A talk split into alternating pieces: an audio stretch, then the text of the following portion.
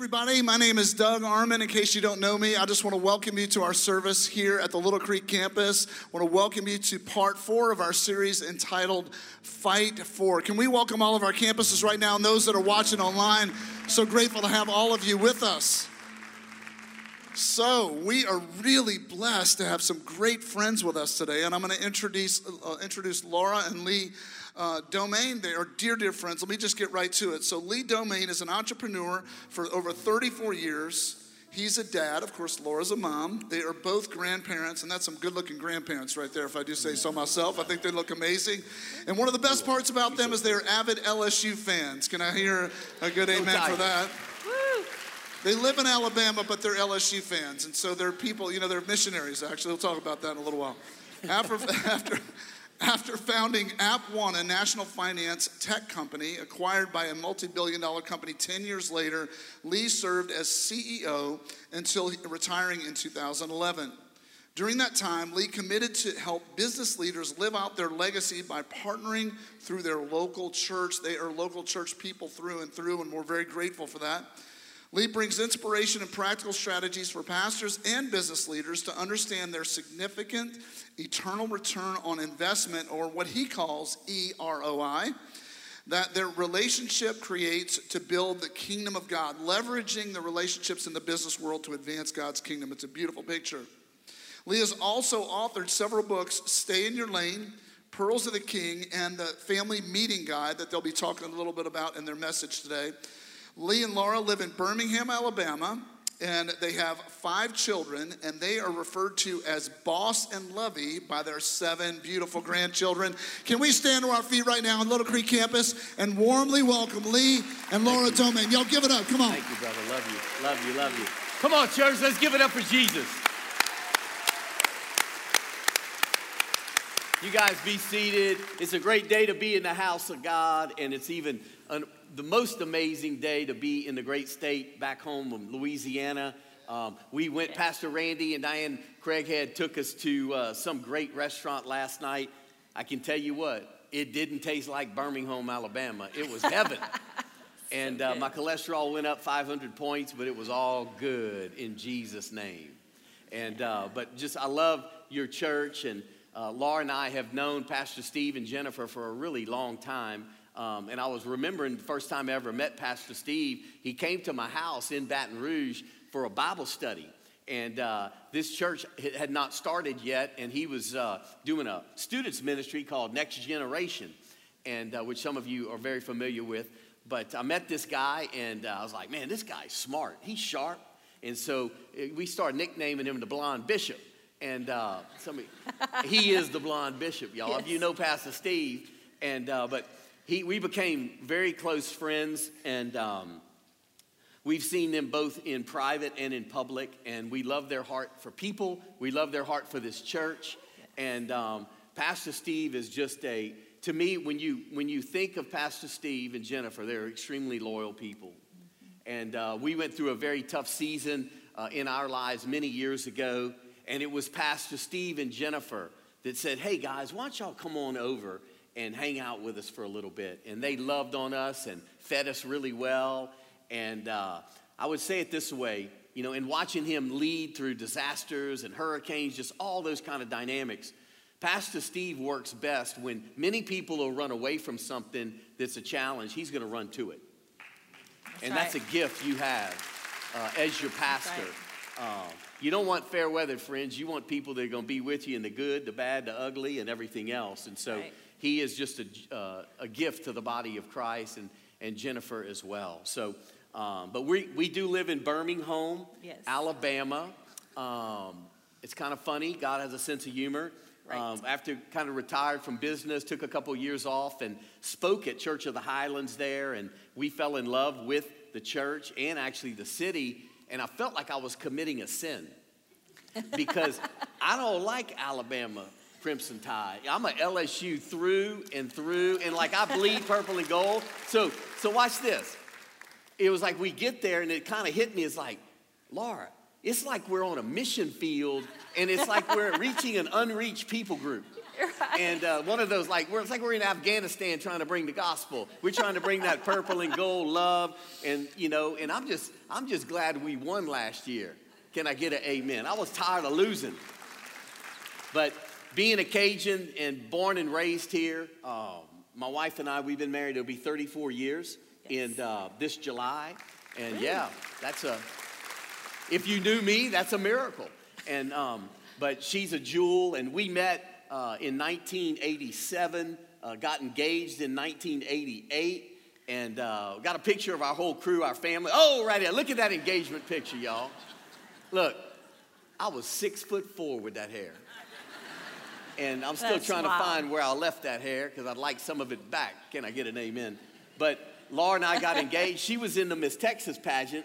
And, um, and so uh, I'm thinking, I said to myself, self, you better close this deal because if she wins, she's gone. She ain't gonna settle for you. She's gonna marry some kind of British royalty or some count from some foreign country no. and uh, or, or sheik or something like that. And I was like, so I, I, closed the deal the night before, and we got engaged. And uh, you know, my wife is uh, no- notorious for a lot of things as a planner, and she's going to get to that here in a, a, minute. But we also got a picture of our uh, our kids. That's our whole our whole family there. So four daughter and loves. Uh, got my daughter Bella right there on the left, and then four sons, um, and all love God. Uh, we're not a family who is perfect. We're a work in progress. If you wanted to label and put a street sign out in front of our family, it would be under construction. Okay? We're not, we hadn't arrived, but we're to share with you some principles that has helped us not only survive, but thrive. Because it's not how you start, it's how you finish. And I didn't, my beginning of my life was not a storybook moment or a storybook journey. It was more like a horror movie. And, uh, you know, I was ups and downs. My relationship with God was, uh, was not this straight line of just perfection that I had this aha moment and everything changed. It was like I was hanging in there and it was zigging and zagging and it was peaks and valleys. But again, if we don't quit, we win. If we don't quit, we win. I was talking to Pastor Randy earlier and, uh, and sharing something with them. It's like, you know, in life, I think we need to, our job's to simply be faithful in the pursuit of God. And we got to trust Him with the outcome. I think too many of us try to focus on the outcomes, and, you know, as a family and in this series of fight for a family, fight for a marriage, fight for your faith, fight for your business. It takes a lot of intentionality, it takes a lot of commitment, it takes a lot of forgiveness, it takes a lot of second chances. And, but if we don't quit, we win. And uh, evidently, our kids aren't, they're just being fruitful, multiplying, they're just having kids left and right. And uh, so we got the latest one we just, uh, this is a fresh picture right off the press. That is, look, that is Charlotte Drew Domingue with the do rag and a bikini. And uh, she's, she's about nine months, I think, Laura, yes, is that right? Right. Uh-huh. And so um, she is just such a little joy bringer to our family and just, uh, I love, I just love little baby. They just, to me, they just, it's the cutest thing. So the answer she gets is yes, you can have whatever you want. Right. And uh, so I'm boss and my wife is Lovey. Um, that came about by your first grandchild is going to name you exactly what they want. And so that's dangerous. And so, as a control freak and as somebody who's trying to control the situation, I'm trying to bribe my first granddaughter. Look, honey, it's pops. Pops, here's some candy. Say it one more time. Pops, here's two. Pops, here's a dollar. Pops, whatever you want, as long as you say Pops, not Peepaw, not some lame name. I said, uh, don't be bringing that in the house. I said, or you can call me Colonel. I'll take that one. No. and so Laura shut that down. So, no. so, so we're sitting there, and she runs up to me one day, and she simply says, because she can't enunciate, Pops. But what she said was just the voice of God. She simply just comes out and says, Boss, boss, boss. And I'm like, Yes, I oh, am boss. I look at her, I said, I am boss. She's like, No, you're not. I was like, Evelyn, no, no, no, we can't feed into this. Does not call him boss. Pops. She's like, Boss. I was like, Oh. And I love it. Yeah. So I'm so, boss, she's loving, yeah. and we love in life. That's right. But tell them about your, uh, your journey as this just amazing planner. Yes. Yes. Tell us yes. about that. So um, I don't know if any of you guys like to plan things if you're a planner, but let's just say I had so many plans, and um, I knew once I became a Christian, I knew the, the Lord has a plan for me. And I was like, this sounds really great, but Lord, just in case you're wondering, here's a good plan for me also. I can help you with this. You were God's consultant. I was. I thought he might need a little help, and I had good ideas, and I thought that we were going to run with those. But uh, it was really funny when he when he said when we got engaged. I actually said he said, you know, you marry me. I was like, yes, I will. I will marry you in five years. That's what I told him. I was had my foot in the door, y'all. I Can't believe I said that. But in my mind, I was like, no, no, I have to get these things done. You know, we've got to plan this out. And so we get married a year and a half later. Um, yes, got married a year and a half later. I closed the deal, y'all. He did. So we got married a year and a half later. And so I said, okay, when we get married, five, I don't know what I had with five years, but there was probably an issue. But anyway, I said, five years we'll have kids. You know, I'm really young. You're youngish. I'm really young. and I you know, we need to be a little older. And, um, and so three months into her, our marriage, I'm, I'm pregnant. Uh-huh. We have our first baby three days after our first anniversary. So we And I came from a big family, Cajun family. You have a lot of kids. We just like, glory to God, come on. And she's just like crying, oh, my plan has just been wrecked. it's so true. And I was like, you know, th- but what, what it really took me, I'm, I'm, I guess I'm a little slow learner. It took me a few times to realize that, you know what? And then once we had the baby, I was like, this is the best thing ever. Why would I, you know, doubt God's plan? And why would I want to just insist on my own and be just so disappointed when my plans don't come true? When I'm like, you know, if, if I just can lean into the fact that the Lord has my days for me, He has everything written out, and, and all I need to do is just trust Him with my plan. And when once I really, really did that, our lives became Yeah. so much better and so much more fun, and I had so much more peace. And and it's been amazing what God's done. And obviously, His plans are so much better than ours, and we know that. But it's time It really take a had to little- do, it, a, a, even in both of our lives, is releasing control is when God moved. Yeah. When we release control in trying to every situation, and uh, God moved then. Right. And it's kind of like I think when we get to heaven, He's going to say, you know, we've been playing checkers a long time. And I just been waiting on you to move when you all this time were waiting for me to move. And God's going to say, I already moved a long time ago. Right. And so to not miss that point, because God can have, you know, a different plan than what we first thought, right? And He can turn it. And so she no longer uses the number five ever in anything. Right. right. Exactly. No, you know, I, I've learned that that the Lord, he he just he is such a better planner than I am. Yeah. And even with you know with my, with our kids and grandbabies, and they're like, well, we're going to try and wait, you know, to have kids, or we're going to do this, and this is our plan. And I just uh, think, oh, you're so cute. Good luck with that. Good luck with Yeah, that. you're gonna get some audibles called. There's gonna be curveballs, knuckleballs, fastballs, all kind of stuff. And so it's just to be able to say, you know what, God, you've got this. And and I think one of the things that that, that we've learned, and we decided both a long time ago, and again, we started out, our marriage was a wreck. Like we separated for a while. It wasn't gonna make it. Um, but God has the final say. And um, but we decided years ago, Laura, that we were going to choose daily. And you have to do this, by the way, daily. It's not one and done and you're fixed. Right. It's daily Right. that you've got to be 100% for each other. Now, in the morning and at noon and in the afternoon, you may be 20% for each other, 80%, 60%, 1%.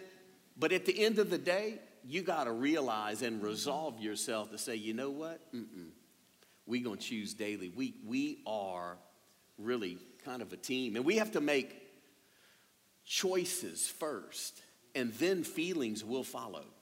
right. I think so many times as we're, we- we're moving off of a feel rather than, no, no, no, no, no, I'm making a choice. Right. And, uh, you know, marriage really reveals, honestly, uh, what we're already weak in. Marriage will reveal that. You're thinking, oh, if I could marry that person, it's going to be amazing. But no, yet, it's not. But yet, It's there you are. It's going to be, yeah, it's going to reveal the things that are weak in us. Right. And you may be here today and say, Lee, you know, you talk about marriage and family. Well, you know, I'm single. I don't care if you're single, if you're a blended family, if you are um, a student or you're a grandparent. There is still an active part for you to play in not only fighting for your family, your faith, but also fighting for your legacy. Because there's something that you've gone through in your life. There's some no hair and some gray hair in this room right now. There's some wisdom in this room that needs to translate on down a generation or two because they don't know what they don't know. And if you, you gain fulfillment when you really give your life away. But for us, we were constantly in the beginning of our marriage, constantly correcting each other, almost exacting each other, like in every situation. And I wrote this down. I said, you know, consistent correction is a desire killer. You want to sap the passion out of a relationship, out of even an employee, out of a marriage, out of any situation where two or more people are involved, consistently correct. And it is a desire killer. And for your marriage, not your employee, it's hard to kiss the lips of somebody that chew you out every day. Hello. And so there's life and death in the power of the tongue. So you got to choose. You know what? I'm going to hold back one second. Hold up, swole up. I'm going to hold back one second. Some of you got that here. If you, especially if you're Cajun, you know what I'm talking about. But you have to hold up and say, you know what? I'm going to pause on that one second. Is it life giving? If I have the ability to speak life into a situation, why would I want to tear down who I've got the most at risk if things go bad? But rather, she could speak life into me like nobody else can. And then, but when it's constant correction, it just saps our relationship. Right. So we chose to be on a team. Right. I think we had to we had to come to a realization when we were constantly correcting and combative with each other constantly, you know, you need to do this and if you did we were one day we were like, you know what? We are on the same team. Like we we are not opposing each other. We are on the same team. You know, if if I fail, he he has so much to lose if I fail. I have so much to lose if he fails. Like we are together on Yeah. the team and we're allies. And you know, the thing about allies is that you are you just you are experts in their strengths. And when you're enemies and you're looking at each other like you're not on the same team and you're constantly combative, you're experts in the weaknesses. And I find you bring those up. You know, you did this wrong again, and one more time you did this, and I feel. And once we realized we're allies, we're on the same team.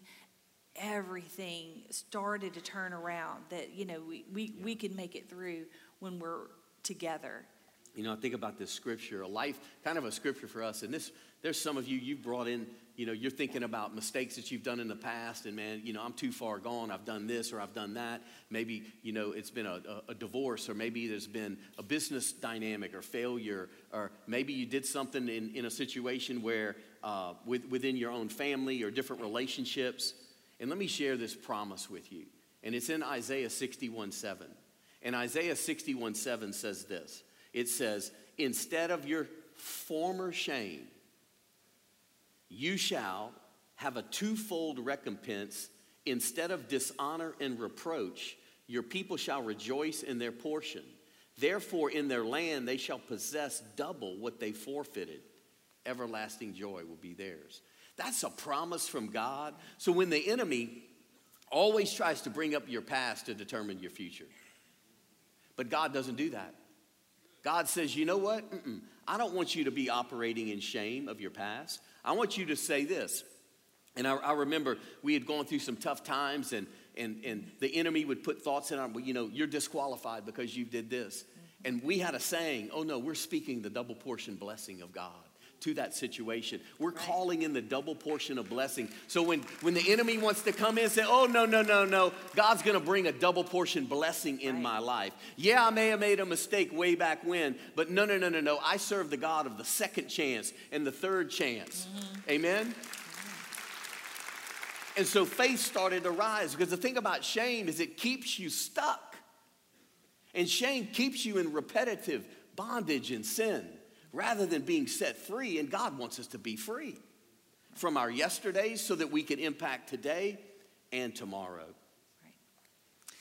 I think a lot of us, we're talking about yesterday and tomorrow. Sometimes we we we're in a different seasons go by really quick, and you look back and you're like, oh, you know, I can't wait till till we can, you know, our marriage is better. I can't wait until, you know, these kids that, you know, that are driving me crazy, they all go to school. And then, and then I can't wait till they get in a car and drive. And you're like, no. You it's going to help your prayer life. You don't want that. you think you want these things, you're constantly wishing away all these seasons. But what I've learned over the years that if we don't embrace the season we're in, these seasons pass by and they don't come back. You don't yeah. get to you don't get to redo them, but uh, we've learned like let, let's embrace the season. It's kind of tough. It's not that it's not may about to be my favorite season, but I'm gonna I'm gonna enjoy it and I'm gonna take hold of it. Yeah. And there's unique situations to everyone in this room, yeah. and we we totally get that. And um, you know whether it's a blended family, single family, kids are grown. You simply start with where you're at with what you have. Some of you you don't have kids. You're single. Man, you can be uh, a mentor to a young person. You can coach that little league team, and it's not about baseball, it's about you building confidence and being Jesus to these people and using your influence to actually change someone's life and potentially change a generation by giving your life away. So all of us have a role to play. You say, "Well, Lee, I'm not married. I don't, you know," uh, it, but you have a role to play, and it's a critical role. And Laura and I are going to share six things if you're taking notes. She's going to share the first three, and then I'm going to share three of things that we have uh, instituted and actually have worked for us. And it's not so much in you believing what we say as much as what we've done and the fruit from it. Does that make sense? Like, I don't want to know what somebody thinks as much as what they've done. And if they've thought it and learned it, but yet they've lived it, there's a different dynamic to that because they've actually have a, almost an authority in that. And we are by no means experts in marriage, family. Again, we're a work in progress. But here's six things that we've applied and given you some context and stories that I think if you uh, learn them and apply them, it will help you fight for family, fight for faith, fight for business, and fight for your marriage. Right. I think uh, these are going to be super practical but again, we've learned these over the years, and a lot of these we've learned by making the mistakes, by not doing them right, and wishing, you know, going back and being like, ah, oh, yeah. kid one, two, three, wish we would have known this. Yeah. well, there's, there's only two ways. There's only two ways to do something: the right way, and again. there's only two ways to do it: the right way, and you know what? Let's go at it again right. and do it the second time. Right. Well, so number one, I would say to be present. Uh, we all we know this, but these little uh, iPhones, iPads, they're so addicting. You just want to just keep checking things, and and I think that if we could put that down and give our kids some focused attention, that is it it it plays a lot more to like you're important, you're valuable. I, this can wait. It's not that you know everyone can look at their phone, but let's just put it away for a little bit. Let's wait during dinner. Let's put it away. Um, and and one thing we've noticed with our kids that if they're if they're not talking to you, if they become silent and they kind of cut off a lot of communications other than grunts and I'm hungry and what's for dinner, if they don't do that, there's a problem. And so you want to set aside some time for that communication to be stirred back up. And it may be awkward at first where you're just kind of looking at each other. and, you know, but it's, it's, it's, you know, how many, how many of our kids, oh, how was your day? Oh, it's fine.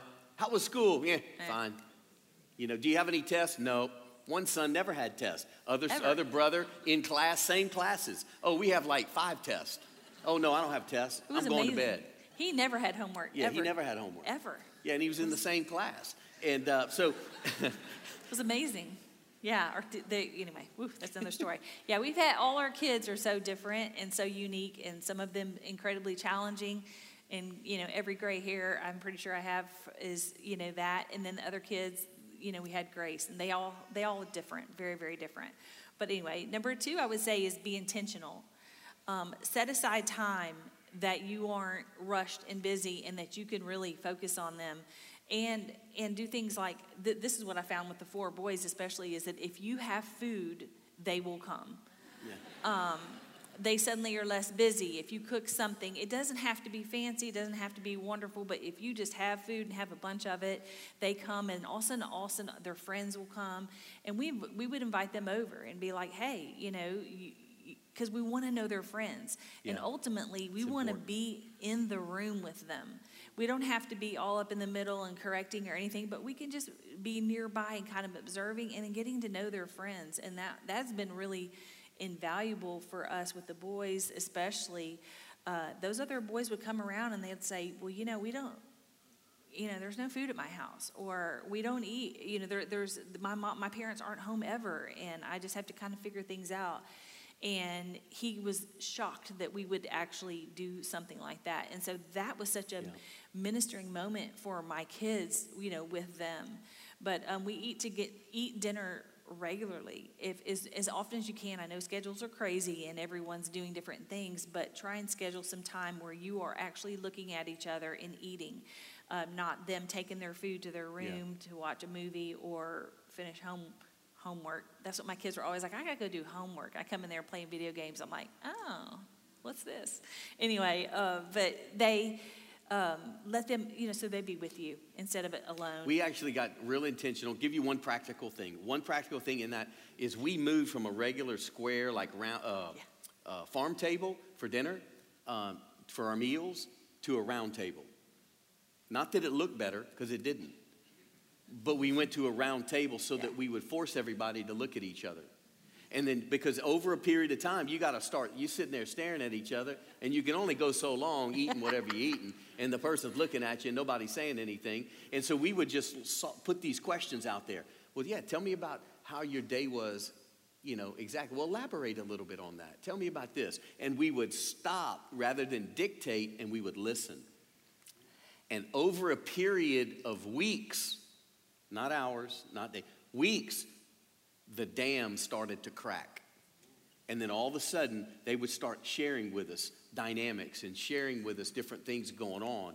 And it was like, oh, and we're kicking each other under the table, like, shut up, don't say nothing. They're- they're- here it comes, here it comes. And And, some of it wasn't too pretty either, but it was like, okay, game face, I can't freak out because they're sharing. Yeah, they'll make fix your face. I'd be like kicking, fix your face. He's like, cause he's like, what? And you're like, you can't do that. Just, just, oh yeah, okay, Really? no big deal. And you're like freaking out inside that they're sharing this. You're like, and one time one of our kids shared something. I said, do you even know what that means? And he was like, I do. Do you? I was like, yes. And so I was like, yeah, yeah, it's cool. It's all good. Yeah. But anyway, you have to, because you want them, if you freak out in, in either shock and horror of what they're saying Yeah. to you, or if you start to say, what, don't you ever, and you start correcting, that is shut down. You're done. They're not going to share deep th- these things with you anymore. They know, ah, that's the limit. Mom's freaking out, and I'm also getting in trouble. Is it a safe place? Yeah. Is it a safe place? know. And, and one thing on friends, that's really, really critical. My pastor says, Show me your friends, I show you your future. And they will, their friends are going to have an impact. Like, we don't allow, we wouldn't allow our kids over a long period of time to have to do sleepovers. Something goes south, many times it's at someone else's house.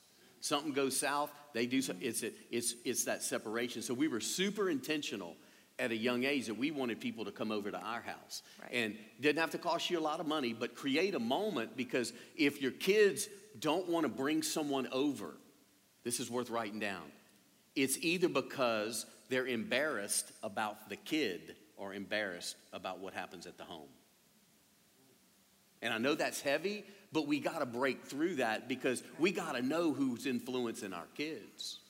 And it's worth it to disrupt a little bit of that, create those moments, feed them what they want, don't hawk over them. We would kind of hide out, you know, and then we got a TV one time that said, This is your kind of a TV room. And you sit there and go, Man, that's a lot of money to spend for a TV. How much more does it cost to have something that's broken that we got to repair in relationship? So when you're a parent, look at what you're investing in your kids, not as, as an expense, but as an investment. Does that make sense, guys? Right. Yeah. Amen. Good. Um, I think I think also one of the last super practical thing is I would be the uh, here I would be the last person that talked to them before they went to bed. After their phone was put up, computers put away, homework done, whatever, we're the last one to tell them good night. And um, that simple thing has brought so much peace to my children. Um, I know there's, you know, anxiety is something that kids really, really struggle with.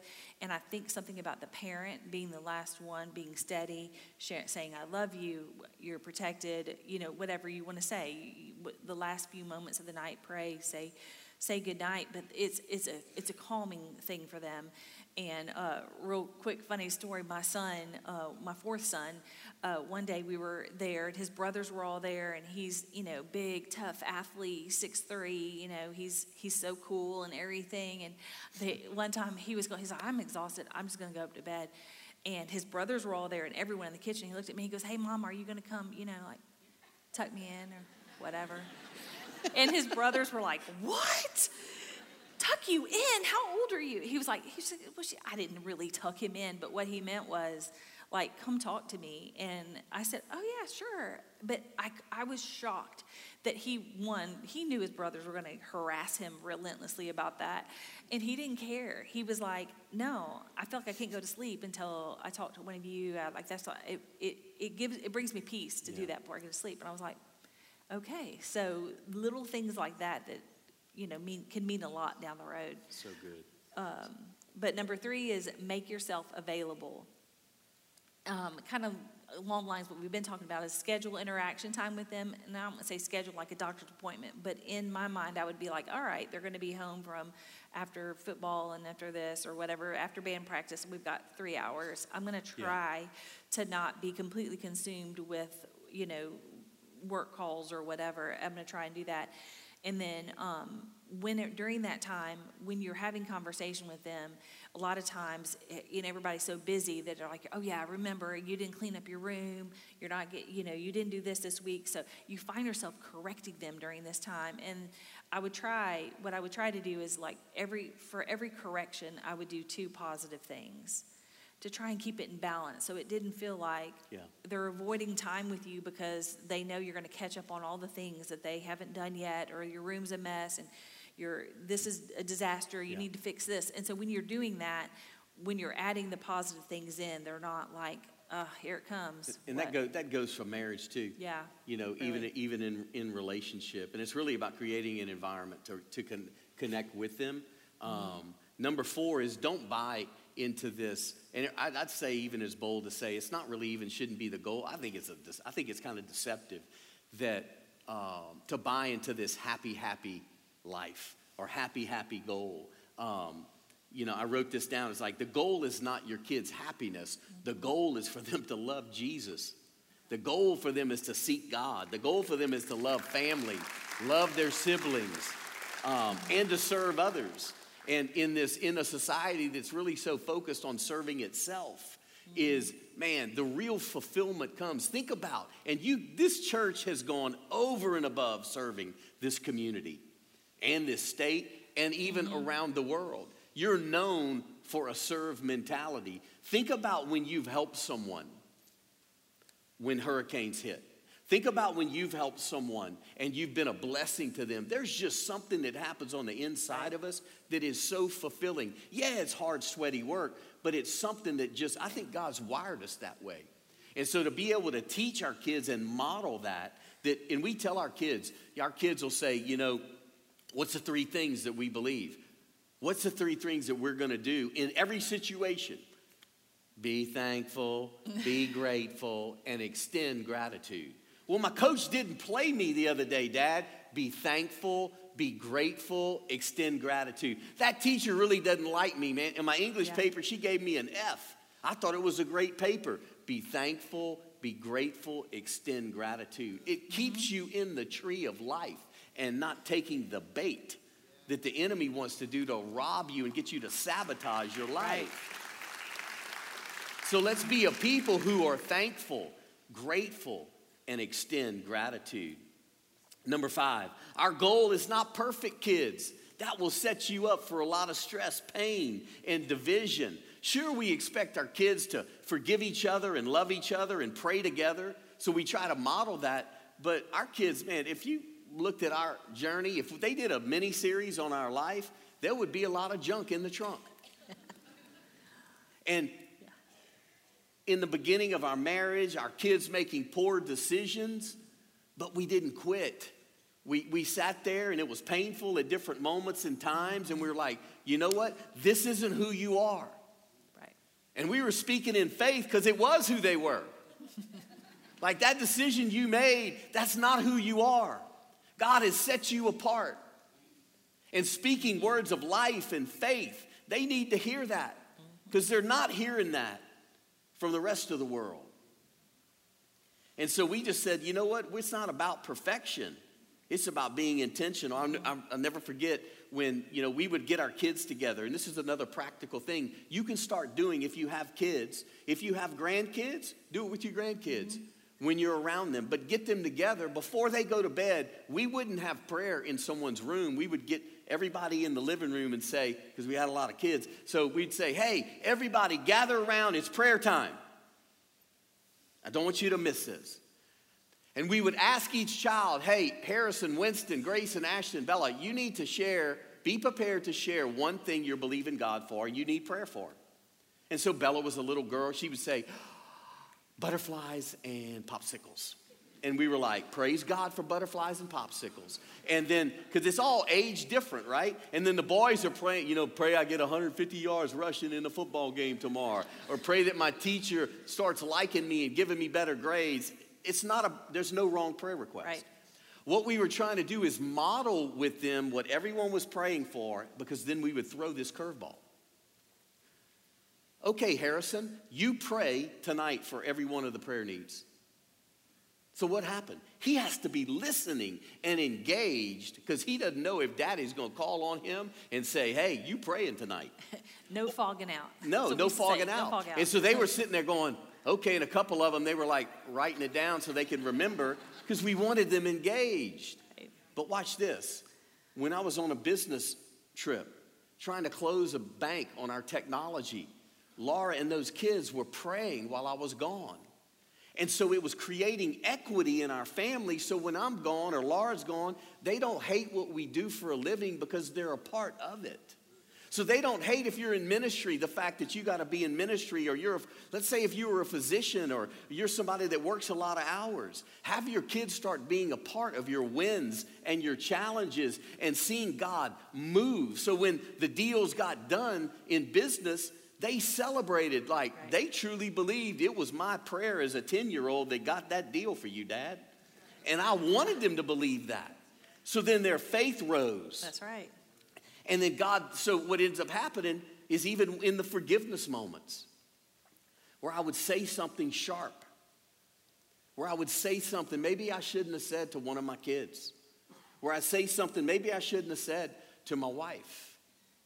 And I would go to them and say, you know what? I need to ask for your forgiveness.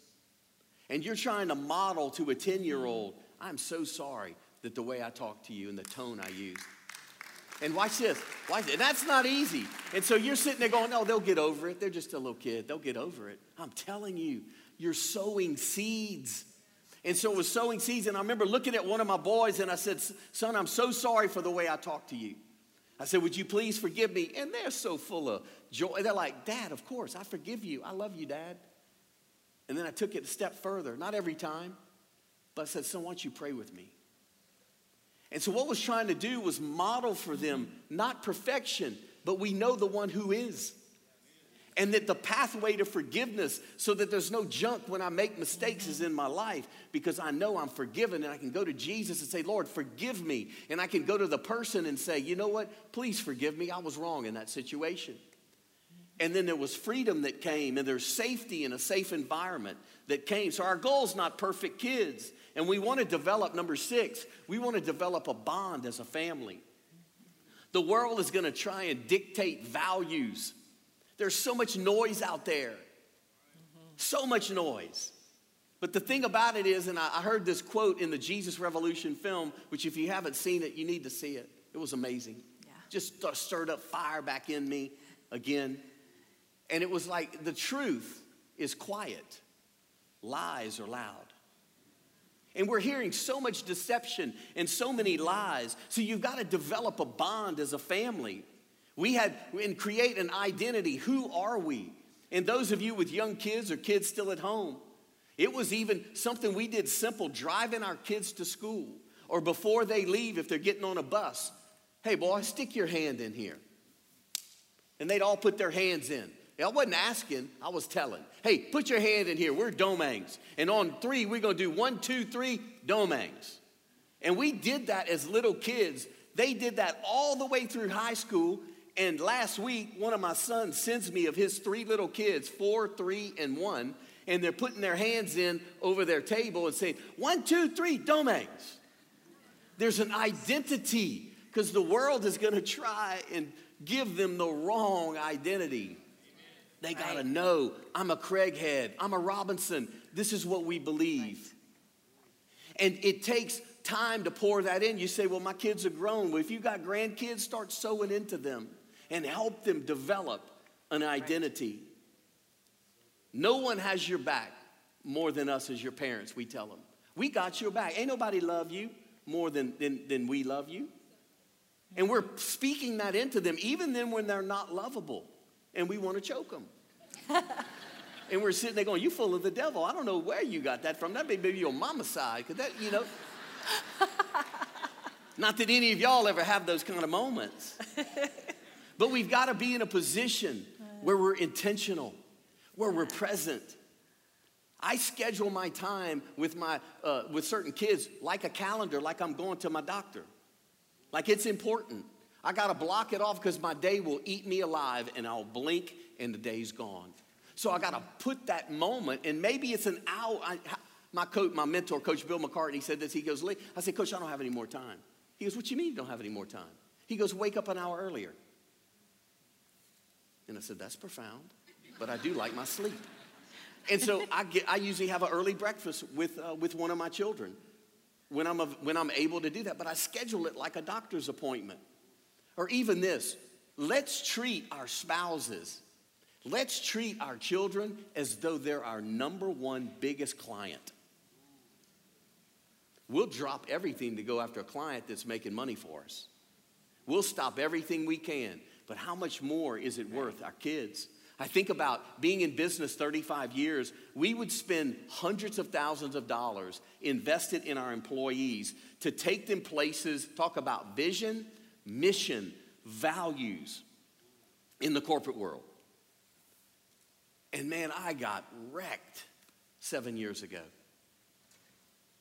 It's like, how I'm doing all of this, but what about for my family?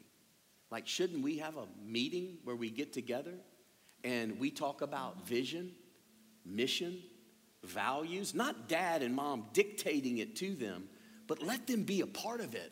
Let them be a part of building this because when you're collaborating, they're a part of it, they're going to buy into it. Because it wasn't dictation, they helped create it. Mm-hmm. And so we, we got together, and I'll never forget this. I sent formal invitations to all my kids. It was like a Fortune 100 company board meeting. I'm a little OCD. So I had packets, folders with everyone's name on it. We set an agenda. Laura and I had six questions they needed to come prepared to answer. And we had everything really nicely, neatly done. And I had somebody come in and take minutes of the actual meeting. It was in a boardroom of a hotel. Bella's nose was at the table. She had her own little packet with her name on it. I'm trying to model something. Don't lose this.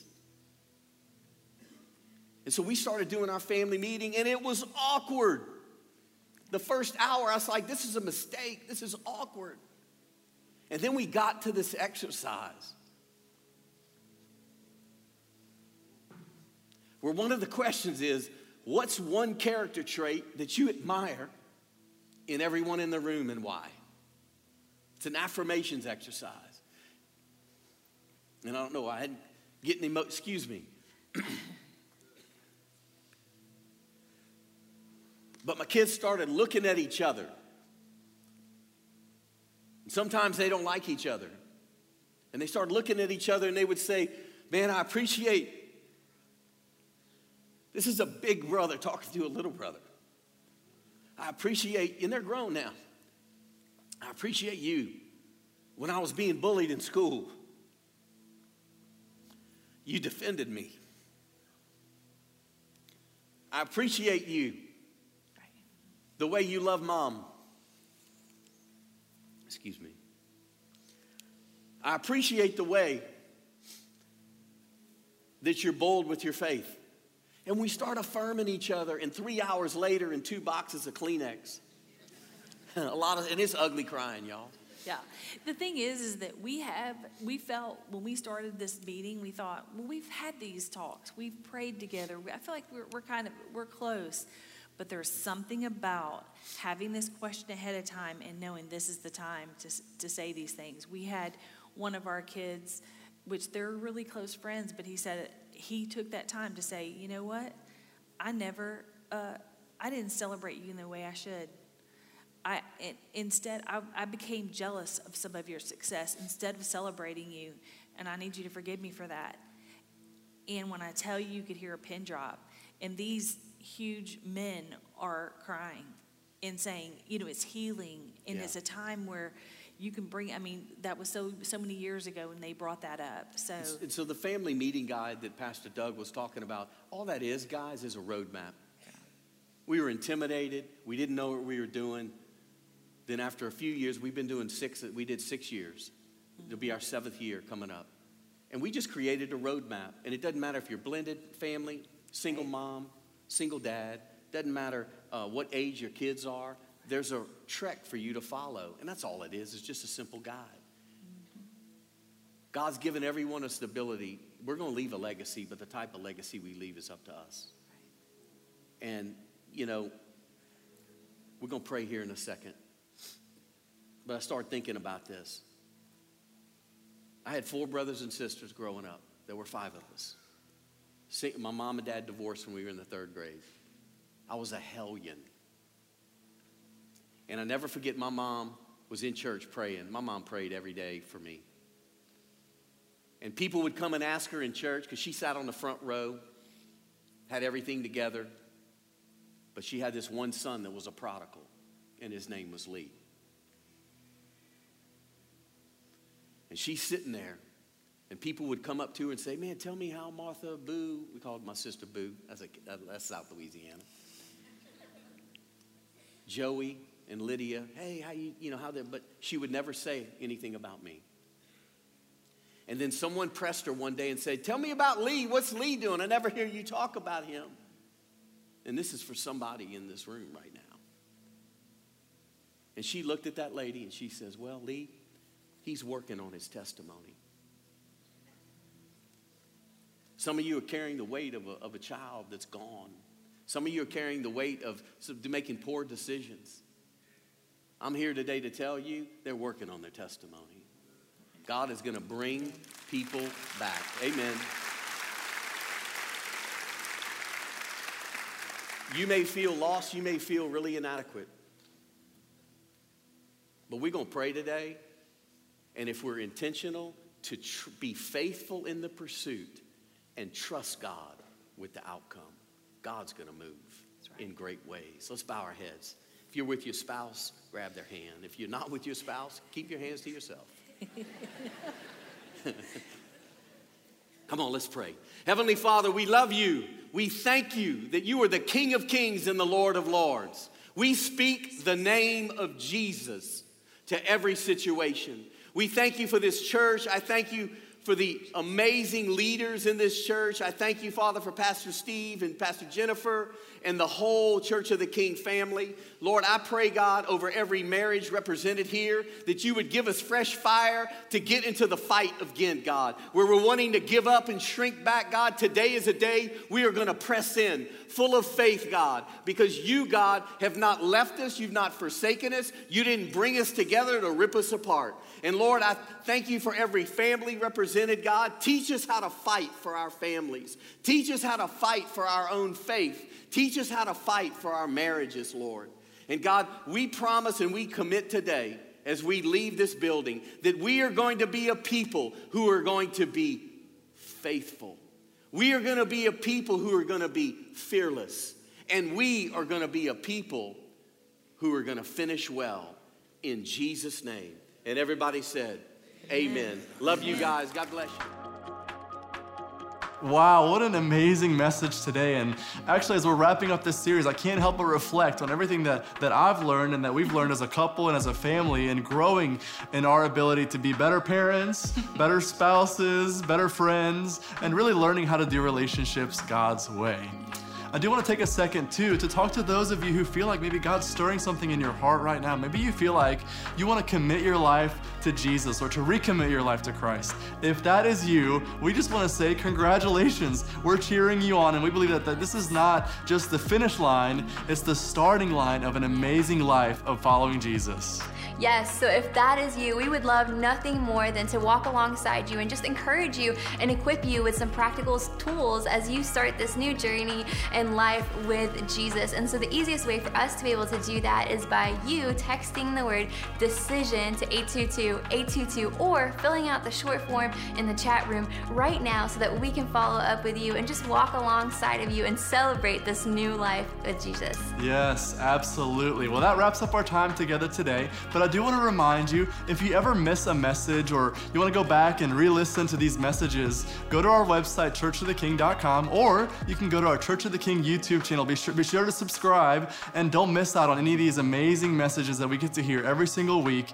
Well, with that being said, we, ra- we are wrapping up our time together today, but we love being with you and we can't wait to see you here next week, same time, same place. We love you guys.